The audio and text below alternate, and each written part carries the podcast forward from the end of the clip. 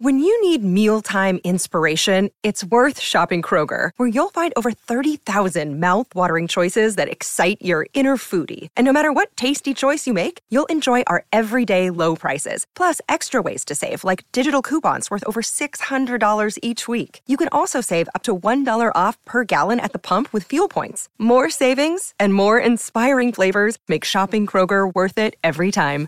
Kroger, fresh for everyone. Fuel restrictions apply. Hello and welcome to the Transfer Window, the podcast that brings you the news consistently before it becomes news, as well as insight and analysis into all the subjects you want to hear about and talk about in football.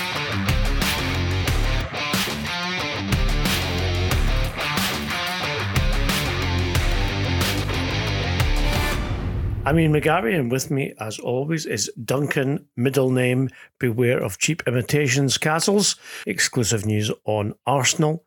Uh, we will be talking also about the plans for a biannual World Cup and the return of your questions answered, uh, a subject which we've not done for a while, but um, you guys have been asking for it, so we thought we would bring it back. And indeed, of course, the Donkey Award it being a Friday podcast. Duncan, uh, we're going to start with the North London club, who are in certainly what could be described as a mini crisis, uh, bottom of the league, having not won any of their games so far uh, in this campaign. It is our information that uh, there are problems um, all over the place at, at uh, Arsenal in terms of if what has been described as a fractured dressing room. Cliques have formed uh, as a result of uh, both results and a lack of uh, movement in the transfer window with regards to players who either wanted out or who the club wanted out. And that has caused a uh, certain amount of friction. Uh, Mikel Arteta's squad Arteta himself, of course, has come under pressure. Uh, the players uh, do not appear to be responding uh, to their head coach, as well as the fact that uh, they've not been achieving results. Uh, as we both know, um, when results don't go a club's way, the players will automatically like to point fingers at other people, whether it be fellow players or the coach himself. Uh, it's uh, our information here at the transfer window that uh, there is indeed um, doubt within the dressing room about Arteta's tactics, as well as the way that they are applied, and uh, as well there is uh, some um, unrest with regards to morale and the fact that players who were wanting to leave and didn't leave uh, are not training well, uh, and also the fact uh, that other players who've come in as well uh, are integrating some better than others.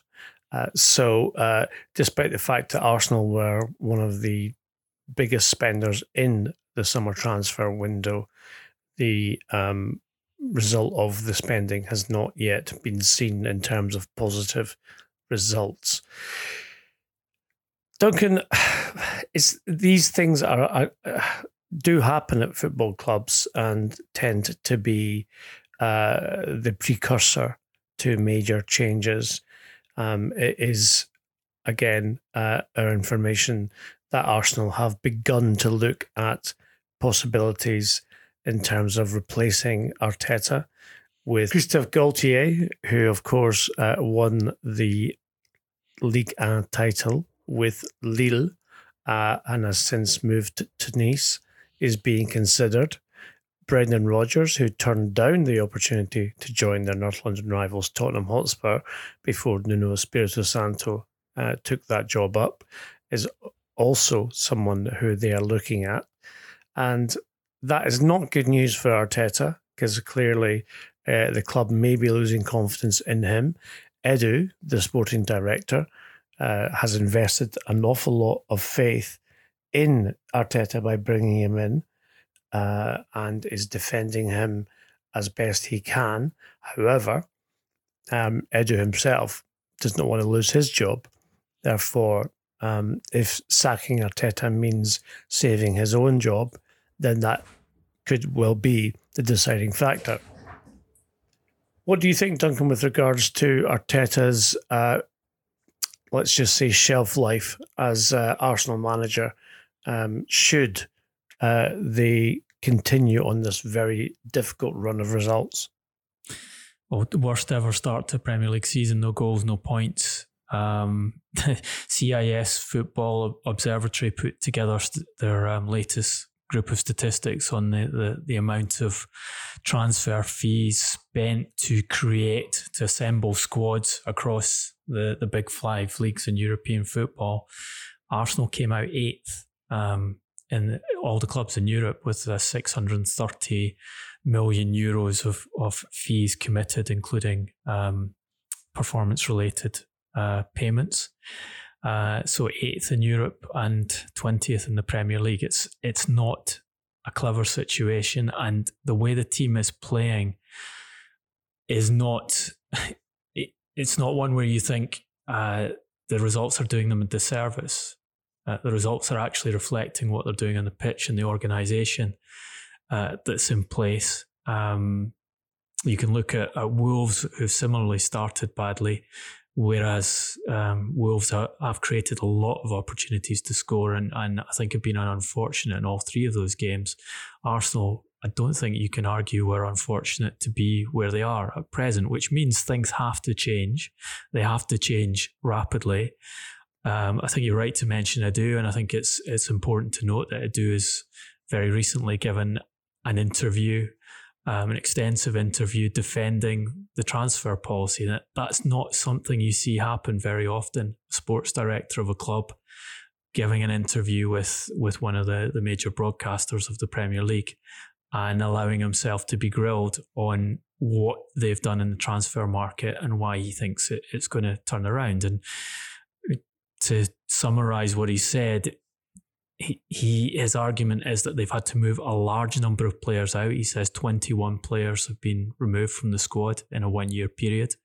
They've signed 10 players during that time, and seven of those 10 are under 23.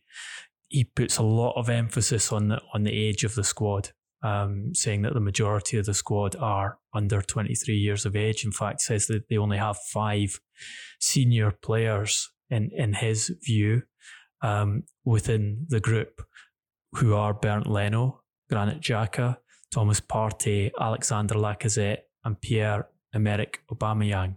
Now, it's notable that of that senior group, Bernd Leno, they, they spent a huge fee to bring Aaron Ramsdale in um, to be a competitor and, and, in Edu's words, to be part of the future of the club. Um, so another goalkeeper added at, at high cost. Granit Xhaka, they were ready to sell to Roma if Roma had come up with the transfer fee um, that Arsenal were looking for the player. Uh, that didn't happen because of an injury in in um, Roma's squad to their left back, which forced them to redirect money elsewhere. So they never met um, Arsenal's transfer fee, and, and was disappointed to to miss out on his move to Serie A um, but handed a, a long term contract by Arsenal after that fell through. Then you have Alexander Lacazette, who is, you know, regular listeners to the podcast will know, was on the market throughout the window. Arsenal were very keen to sell the player, but couldn't get um, a suitor who would uh, provide them with enough cash to do the deal and would convince Lacazette to move. He has one year left in his contract and we understand is happy to run that down and move as a free agent in a year's time.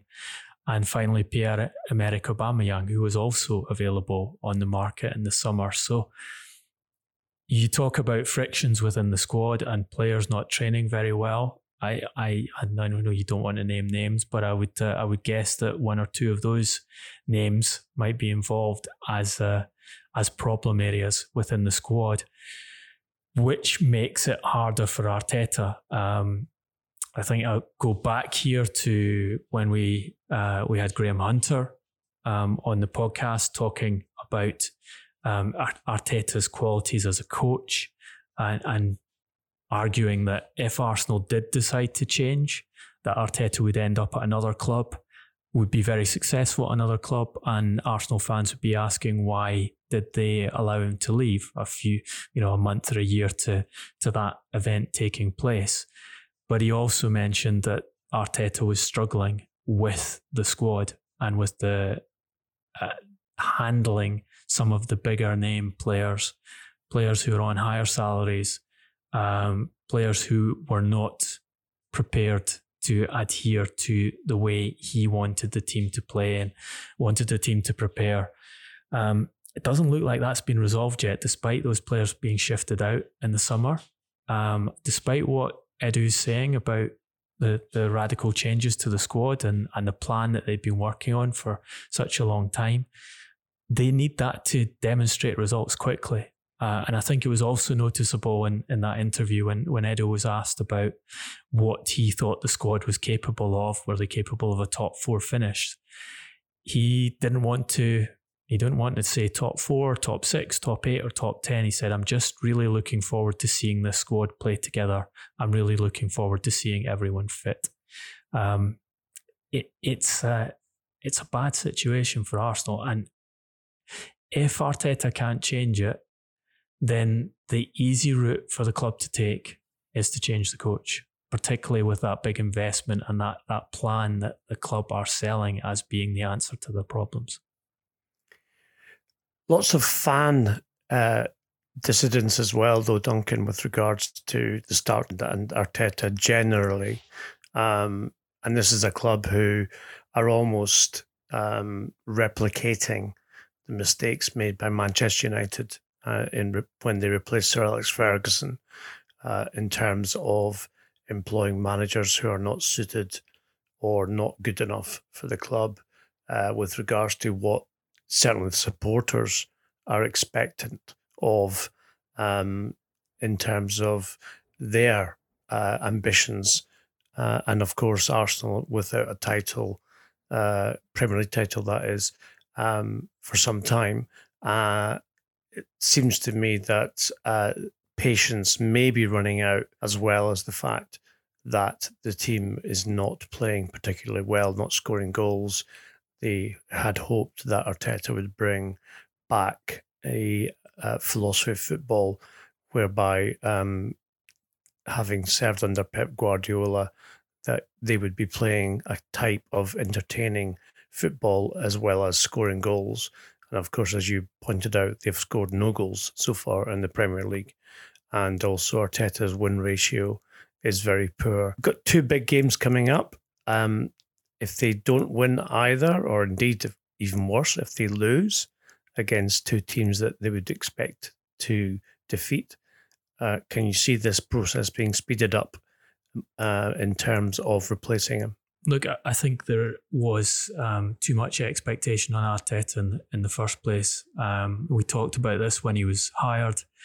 You're you're putting someone who has never managed a club and and actually had quite limited experience as an assistant, albeit at one of the biggest clubs and and the and the most successful club in English football uh, at that time, into a position where he has to solve problems that, let's face it, Pep Guardiola never faced has never faced in his career. Pep Guardiola has always gone into clubs who have the strongest squad um, in the division and always been uh, blessed with large amount of capital to to change the squad and get rid of players he doesn't like. Um, so it's it's much easier playing Guardiola type um, dominant, exciting football when you have the best squad in the division and um, absolute support from the hierarchy above you, a lot more experience at, in different terrains and of being the, the man in charge um, than it is taking on Arteta's role, um, where a lot of the problems are inherited. We have to say that they haven't won a league title since 2004. they spent very aggressively in the final years of Wenger's reign to to try and uh, turn their fortunes around. Some of those transfers have been big mistakes. Some have been successful in terms of goals scored, but um, I think the majority of those players have been problems for Arteta to solve, and not all of those problems have been solved yet. And and I think you're right to highlight he has two games that he would be expected to win coming up. Um, and if he doesn't get results from those two games, regardless of what the hierarchy think about it, he's going to be under immense pressure. Were he to lose against Norwich and he to lose against Burnley, Burnley, you're looking at a situation where, for the amount of pressure he has on him at present, that would be magnified um, extensively. Which leads us nicely into a question from one of our regular uh, listeners and part of the transfer window podcast community, Charlie, who has asked the question why didn't Arsenal get a striker? Um, they, they tried, um, or certainly they were interested in several strikers, one of them being Odsonne Edouard, who went to Crystal Palace in the end.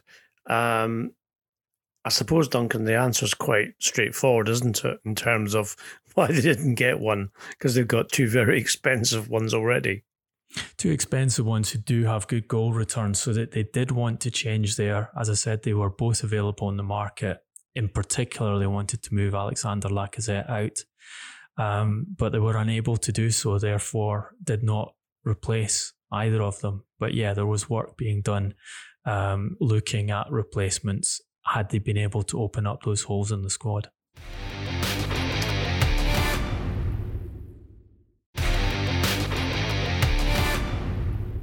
This week has brought around a very interesting question, uh, which has been posed by a former Arsenal manager, Arsene Wenger, about holding the World Cup every two years rather than every four years. Um, it's created quite a lot of controversial um, opinions uh, in the game with regards to what the validity is um, around the proposal itself. And uh, Murder on Zidane's floor, another one of our regular uh, listeners, has asked the question, Duncan, with the World Cup being a winter tournament in 2022, do you anticipate next season being a strange one since players' bodies are conditioned for tournaments being in the summer. Now, we'll come round to answering that question, uh, Sam, uh, in uh, a little bit. First of all, we're going to just talk about the uh, implications potentially, as well as the logistics of holding a World Cup biannually. Uh, Duncan, it strikes me that when I heard um, Gianni Infantino, um, who I have personal experience of speaking with uh, a man who I believe has a forked tongue. Um, that when he says uh, we need to have a World Cup every two years because there are too many meaningless matches, in actual fact, that translates as we need a World Cup every two years because FIFA tends to make around 500 million pounds from it tax free because they demand tax free when they choose uh, the venue for the World Cup.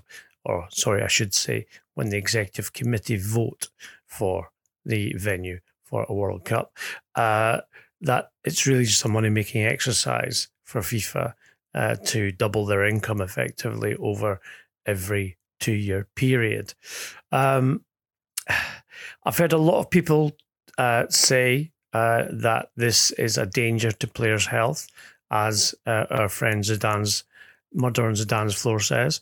Um, uh, Jurgen Klopp, in fact, just uh, today has said that people have to uh, think about what this does to the players because they will never get a break.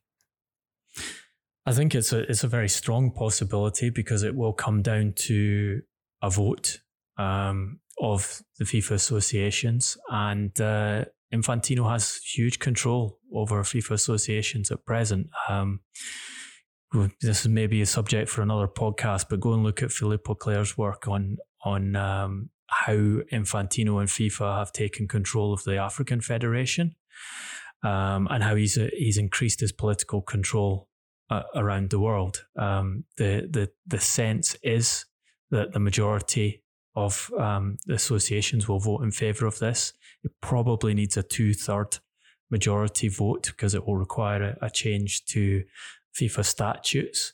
But you know the direction of travel is very clear. I think what Jurgen Klopp said uh, today um, was important He's, and, and and gets to the heart of of of what this is about. He said, whatever people say, it's about giving that it's about giving different countries opportunities. In the end, it's all about money. That's how it is.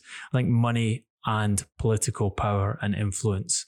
Um, and Infantino wants to add to the revenues of FIFA. He's tried a Club World Cup.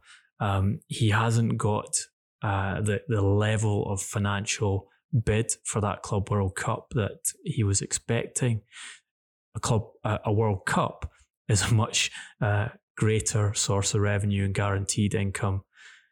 If he can secure that, that allows him to dis- distribute the money around the football associations. And if he um, distributes in a way that satisfies those associations, he is, can expect to be re-elected and stay in his role at FIFA president. I think I think it's interesting that he's chosen Arsene Wenger to lead this. Um, kind of, he's almost like a, a Trojan horse in some ways, and and I think it's interesting to look at how Wenger has pushed this plan because he's not pushing it from the perspective of a biennial World Cup is a good thing in itself. And that's the principal reason for doing this. He's pushing it from the perspective of there's too much international football being played.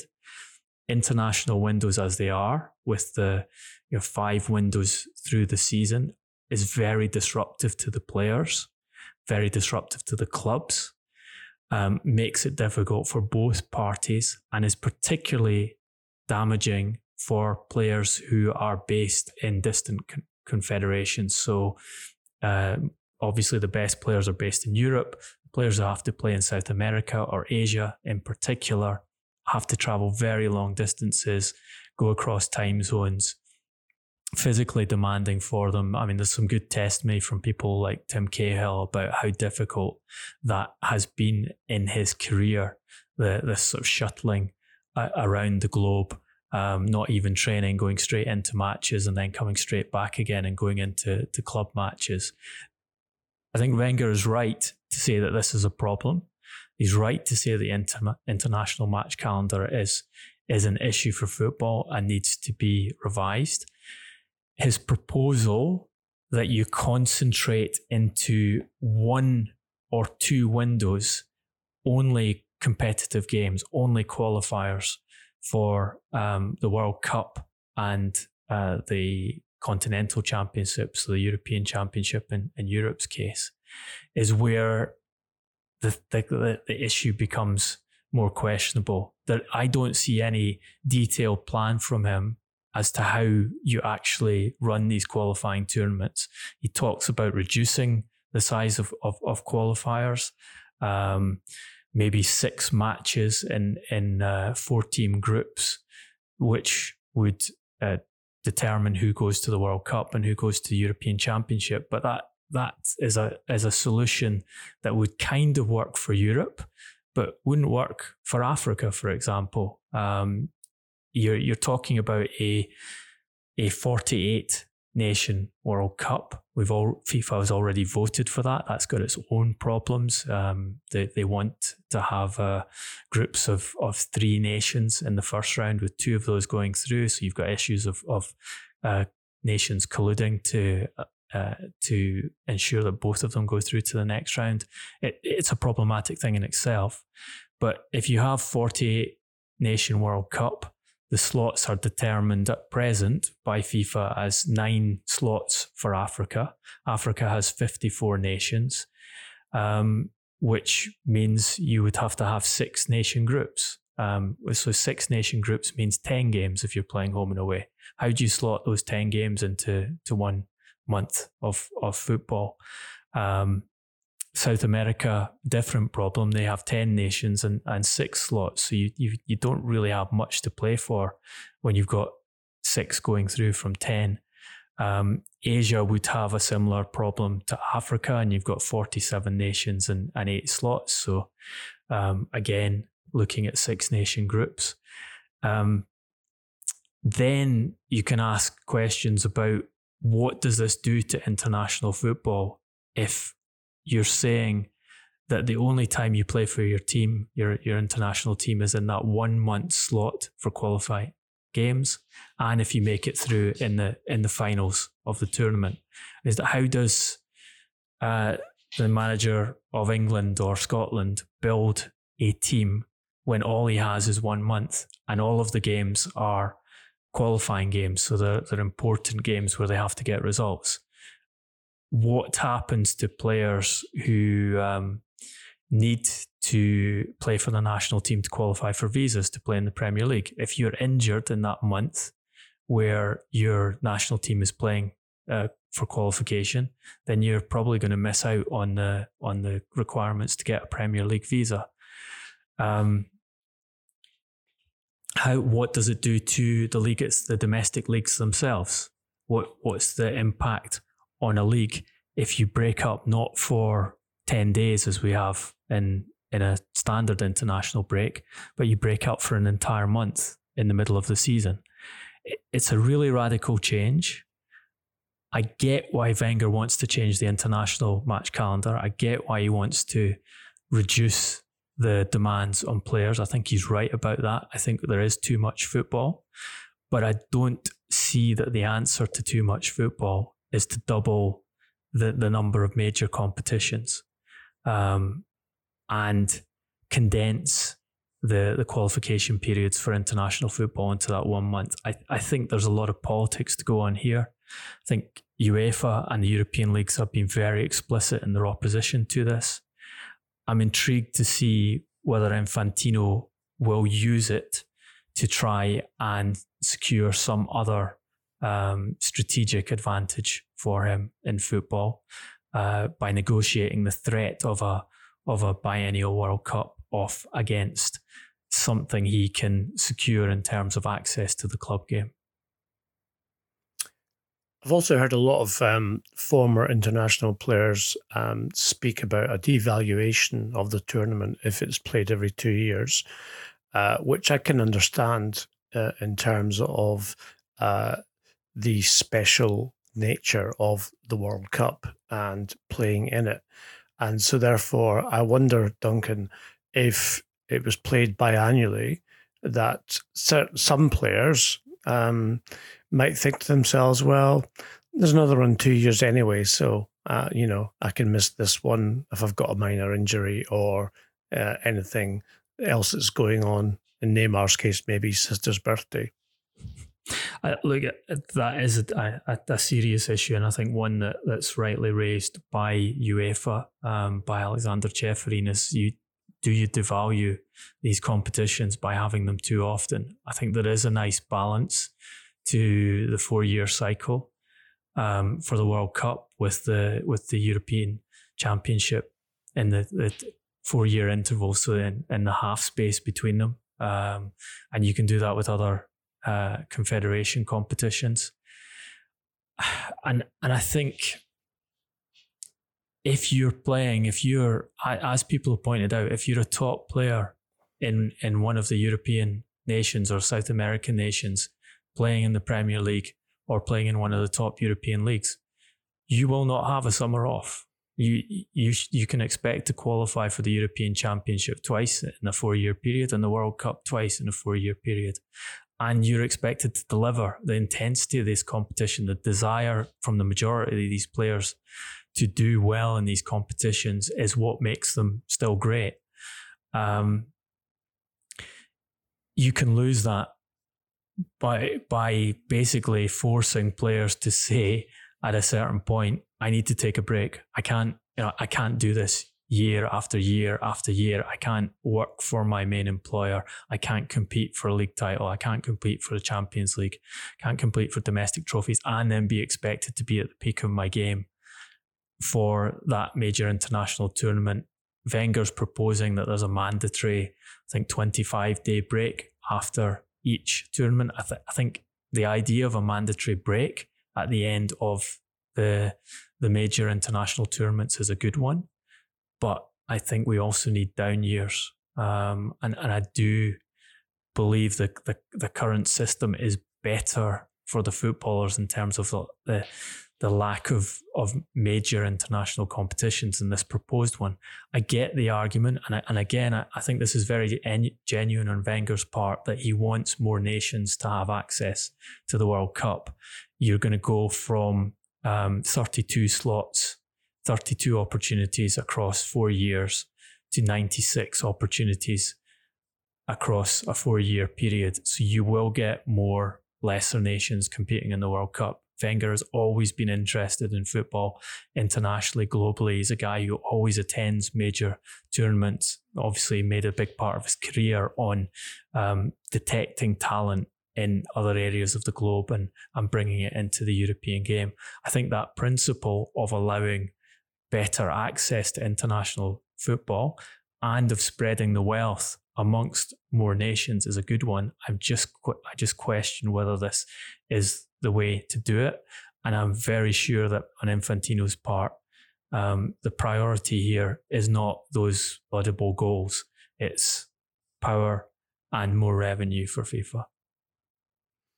Well, I remember Duncan speaking to Michel Platini before he was um, president of UEFA. This is in uh, FIFA Extraordinary Congress in Buenos Aires in uh, 2002 or 2001 um, and saying that uh, when he was at Juventus, uh, if it was a World Cup year, he would effectively uh, be inverted commas injured from March until the end of the season because he needed to be fit and at his peak form to play for France uh, in that tournament. And he said that he knew of many international players who did the same thing.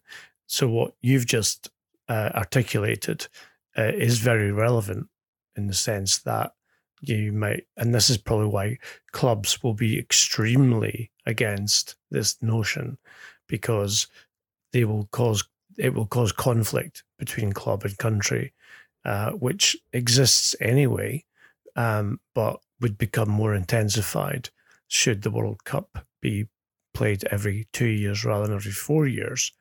Uh, the other thing that I would sort of think about in terms of you know the proposal itself is that it's it it does I think devalue the um, actual uh, significance of the tournament itself if it is played twice as much as it is right now, and um, that clubs and players will themselves uh, be forced to make difficult decisions. I mean, we've just had uh, a circumstance due to the pandemic where certain players were um, prevented from playing for their national teams because uh, they would have to quarantine uh, on coming back and miss major matches. And uh, this seems to me to be uh, a real minefield in terms of uh, how things would pan out in the future uh, with regards to uh, that particular circumstance if it came to it in terms of injury, etc. And I spoke to one Premier League manager um, in the last couple of days who said to me uh, about the recent, well, last two weeks of World Cup qualification games as being irrelevant because uh, it was so obvious that, so, that some most teams who you expect to qualify qualify easily anyway. And in, in fact, the qualification process itself is almost becoming um, de facto rather than a an, an actual competition. Um, okay, maybe that that he was referring to European qualifying, uh, so that doesn't necessarily apply to all confederations, but um, it does beg the question, you know, what is the validity of both the qualification process, um, especially if it's going to be uh, the the tournament itself is going to be held every two years. So you, you mentioned um, the the problems with the, the pandemic. To be fair to FIFA, they actually raised that as one of the advantages of their new system um, or the proposed system of having one month of qualification and condensed qualification, putting all those international games in a row, is that we would help deal with a future pandemic situation. I think that's a bit opportunistic, but it it you have to say that they're correct in that you would uh, if you can move to one continent or one area to play all these games quickly, then um, you're not asking players to to travel back and forward between Europe and having the, the, the scenarios we're seeing at the moment with Premier League clubs preventing players from going there. Um, if there is enough uh, dissent towards the biennial World Cup, we might have bigger issues because uh, you might see these clubs um, going into active conflict with FIFA and and saying we, we're not going to allow players to play national team games, which which opens a whole new avenue when you're trying to secure players um, and uh, operating into their contracts.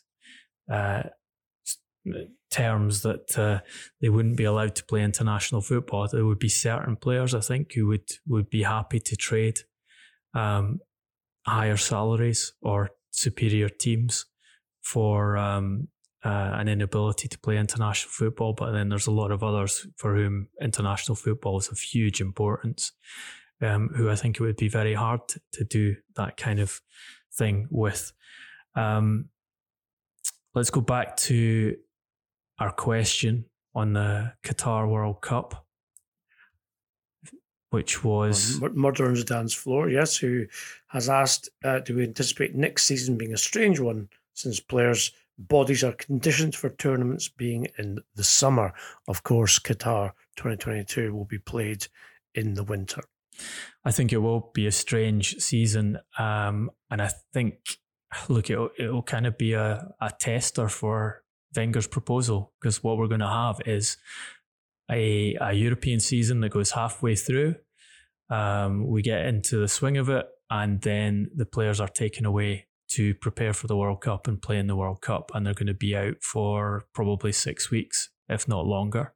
So we're going to have a, a, a season that's broken in half. Um, and we will have, I think, fundamental issues with conditioning because players will be taken away from their what are now very at most clubs very carefully calibrated physical preparation regimes and training regimes and uh, shifted to a national team regime that could be totally different from um, the one they've been using at clubs and will be focused on immediate success and immediate performance in that uh, tournament. Um, the national team coach is not going to take account of the fact that the players have to go back to their clubs afterwards and, and try and spare their bodies and leave them in the best condition for the remainder of the season. They will be going out to to win and to do the best in, in that tournament they can. So um, yeah, it, it, that will be an interesting test run, and and it will be. Um, I think it will make for a very messy uh, league season.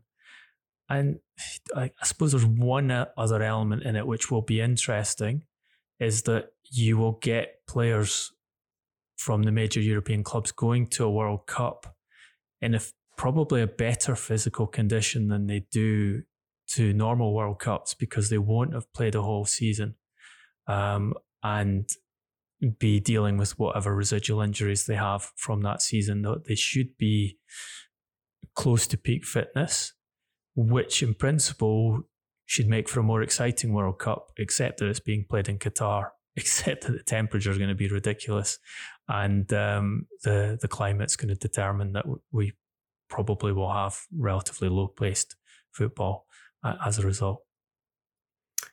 Speaking of which, call me a cynic, but when I saw the photograph of uh, the legends of the World Cup posing uh, as uh, they did with Gianni Infantino around this conference uh, and advisory committee on uh, the idea of a biannual World Cup, I couldn't help but think that the invitation of first class travel and accommodation uh, for a few days away uh, was probably more exciting than it was to actually be in discussions about something which they probably didn't believe in in the first place anyway.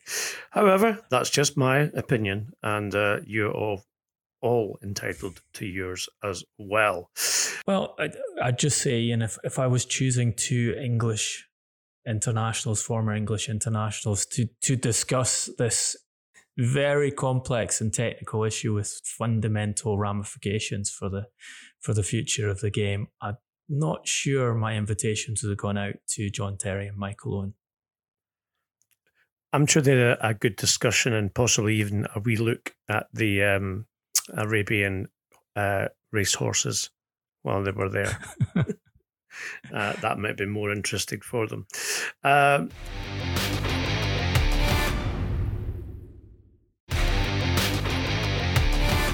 Premier League resumes this weekend, of course, after the international break, and uh, some uh, major um, things will be happening, not least Cristiano Ronaldo's return, obviously, uh, and his second debut for Manchester United. Uh, however, we start with um, a question from, again, a, a very good um, member of our community, Indy Bunan, who has asked the question, Duncan, which of course we have discussed on the pod many times. What next for Anthony Martial? Now Ronaldo has joined Manchester United. He was way down the pecking order even before his arrival, Cristiano, that is. Were there no serious takers for him in the summer? And can you see him moving in the winter window? Um, I think uh, he's got a big fight in his hands if he if he wants to take that fight on to get playing time um, and to be the the central striker um, in Solskjaer's formation. Solskjaer's talked about playing with two up front as well as with the the standard three up front. So that would be an opportunity for Martial, and it, it shows that he's prepared to uh, make accommodations and changes that now that Cristiano Ronaldo's arrived. Um, look, Martial was available in the summer. Um, Martial's agent was told to look for clubs. He offered him around a number of clubs in Europe. Um, included in those number were Real Madrid. There were no takers um, at the the kind of financial level that was involved. Manchester United wanted a very significant transfer fee. He was going to be sold. Um, there would have been a very significant loan fee if he'd moved, and there is a matter of his salary, which I am told is 13 million euros net after he got that improved contract, um, driven uh, to a, a, considerable degree by his popularity amongst the the Glazer family. So you, are talking about one of the best paid players in European football, um, who had had a pretty poor season in goal return terms in a, in a, in a team that was scoring um, quite fluidly in, in the majority of matches, if not all of them, or when the, the game circumstances went in, in United's favour. Um, they were scoring lots of goals, but Anthony Martial wasn't. Um, so it, it's kind of a test of his character, I think. Um, are you going to fight for that place in the team and demonstrate that you're the the best finisher at Manchester United, or are you going to happily wait on the bench and um, and see if someone will take you in January, which is always a possibility um, for a striker because there is always clubs are always looking for forwards. Um, or uh, or wait it out till uh, till the summer. Certainly, the case in my experience, Duncan, of working in the market is that uh, striker is the position that most clubs want to recruit in the January market um, because obviously they're either competing for trophies or they're trying to avoid relegation. I think in Martial's case, being an elite striker, it would be the former rather than the latter. So I think uh, we can expect interest, especially uh, as you said, his agent was marketing him quite aggressively uh, in the window, which has just closed. And I think that will go on uh, from now uh, until the January window as well, in order to get the player uh, a move, because of course he will be looking at a place in the World Cup squad uh, for the. It's, diff- it's difficult, I think, at Manchester United because you need realistic pricing. I mean, we've seen Jesse Lingard with one year left on his contract, wanted by West Ham United and Manchester United asking £25 million for a transfer fee for a player that they essentially jettisoned and, and were happy to allow to go on loan. And Solskjaer has talked about how he's important to his plans for the season. I think Solskjaer's happy to have uh, it's on record as saying he wants as many bodies as possible. It doesn't do him any harm to have Lingard there. But when you're asking £25 million for a player who um, is n- never had the potential of, of Anthony Martial, can question whether Martia, Ma- Anthony Martial has ever demonst- properly demonstrated um, his potential. If you're asking that for him, then you know that the, the price um, for Martial is going to be unrealistic in this market. And United don't have a great history of um, tempering their demands to the reality of of the circumstances of the market. Well, I don't. There was no reality about getting twenty five million for Dan James. They got they Dan James is a a young um, player who had suitors before um, he moved to Manchester United. One of them was Leeds United, who were very keen to sign him. Brighton and Albion also keen to sign him. Um, he has pace um, and uh, is a hard working player. Um, you know, he, he has. I don't think he demonstrated himself to be good enough for Manchester United, but that doesn't mean he wasn't valuable in, in the Premier League sense. And and to be fair to United, that that happened very rapidly because of Cristiano Ronaldo um, the money was on the table uh, and they took it. They didn't really have to push that hard. I love it when you say things like he's a hard-working player. It's like when people describe um, the new boyfriend or girlfriend as having a good personality.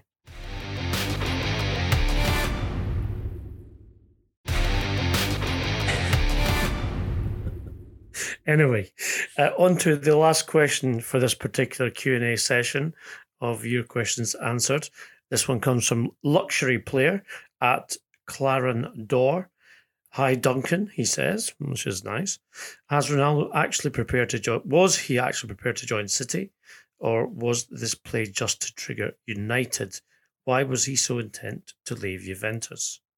He was prepared to join Manchester City. He had agreed to do so. Um, the best answer to this is listen to the previous podcast. Um, we we talked about this in in detail, uh, but as a summary, Ronaldo was presented with the idea by his representatives that if you're prepared to go to Manchester City, a deal can be put in place. He talked to Pep Guardiola direct. He was impressed with what he heard. Uh, City put the deal in place, but didn't finalize the deal.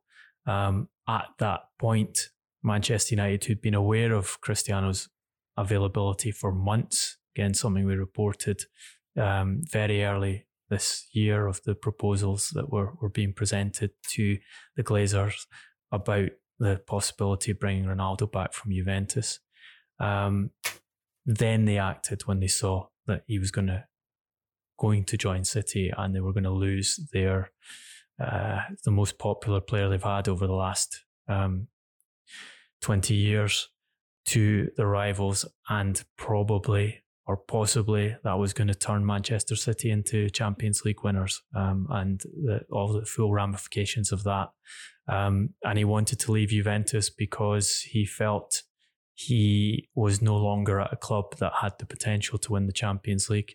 He wants to play until he's 40 um, there are a limited number of years left to add the top European club trophy, um, uh, further versions of it to his uh, his incredible CV.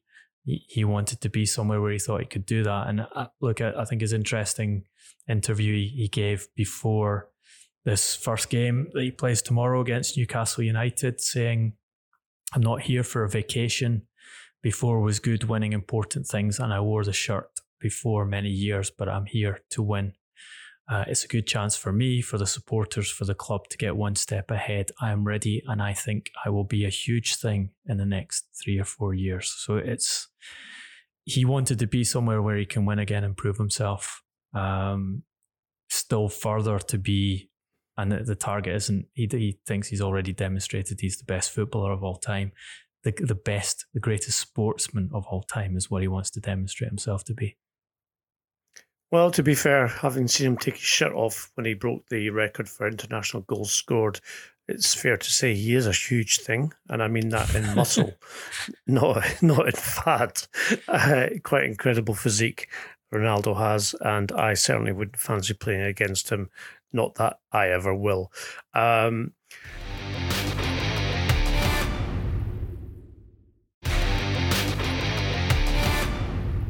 we will move on uh, to uh, the Donkey Award uh, because it is that time of the Transfer Window podcast to do so. And uh, we're going to basically honour, if you want to say that, although dishonour would be a better way of putting it, uh, the UK's Education Secretary, Gavin Williamson, who this week made a massive blunder in saying that he had met Marcus Rashford. Uh, in fact, he had met Maro Itoje, the England rugby international, and not the England football striker. Uh, so this will be the Gavin Williamson Award for Mistaken Identity. Uh, Duncan, I'm just going to uh, open the uh, golden envelope as always. Oh, that's quite an easy one this week. That's good. Uh, so we have three, interestingly, uh, no one will believe it, Scottish uh, nominations in terms of the people who have um, joined this very elite list. The first is Graham Souness, who, as manager of Southampton, um, received a phone call to ask him if he was interested in signing the great George Weah's cousin, uh, a chap called Ali Dia. I'm sure many of you remember this, um, who then played a full 53 minutes against Leeds United for Southampton before Souness hooked him, having put him on as a substitute, uh, realizing that in fact he probably had as much footballing talent as his grandmother. Uh, so Graham Souness is the first candidate. Uh, the second one is the legendary, and some of you may not know this, but it's definitely worth uh, visiting if you get the chance. Is the uh, John Lambie, uh, who was manager of Partick Thistle at the time in 1992, when Colin McGlashan, uh, one of his mainstay players, uh, was knocked almost unconscious.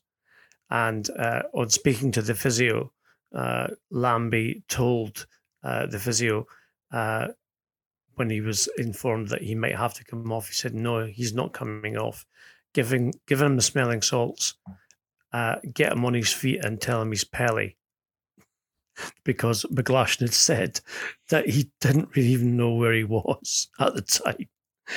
And the third and final, but probably the most famous of all, the great Sir Alex Ferguson, who in a press conference uh, berated um, the Sun Manchester United correspondent Neil Custis for a story that had appeared that day um, regarding United uh, and said to him uh, that it was rubbish, etc., etc. Um, only for the end of the five minute rant at said Custis, Neil Custis said, I didn't write that story. It was my brother Sean who works for the Daily Express. To which Ferguson replied, Too many Custises. So, Duncan, it's over to you to decide if there are too many Custises or indeed Colin McGlashan is Pelé. Uh, we can never have too many Custises in this world, although you are missing a, a Sir Alex expletive in that. Uh, uh, I am, but I, I, I'm thinking of our young, our younger listeners. um, from that selection, I think I have to go for for the great John Lambie, and uh, if only it was that easy to uh, to turn um, Partick Thistle players into the best footballer in the world, we we would all be doing it. He did have Maurice Johnston, to be fair, albeit was selling tracksuits at the back of his car before going on to to stardom in France and with Celtic and Rangers. Before upsetting Celtic fans the world over. Indeed. That's definitely a podcast for another day. Um, that has been today's Transfer Window podcast. Uh, please engage with us on our social media channels. We are at Transfer Podcast on Instagram, Facebook, and Twitter. Duncan's at Duncan Castles on Twitter. I'm at GarboSJ. Also, you can find us on YouTube. Just search for Transfer Window Podcast.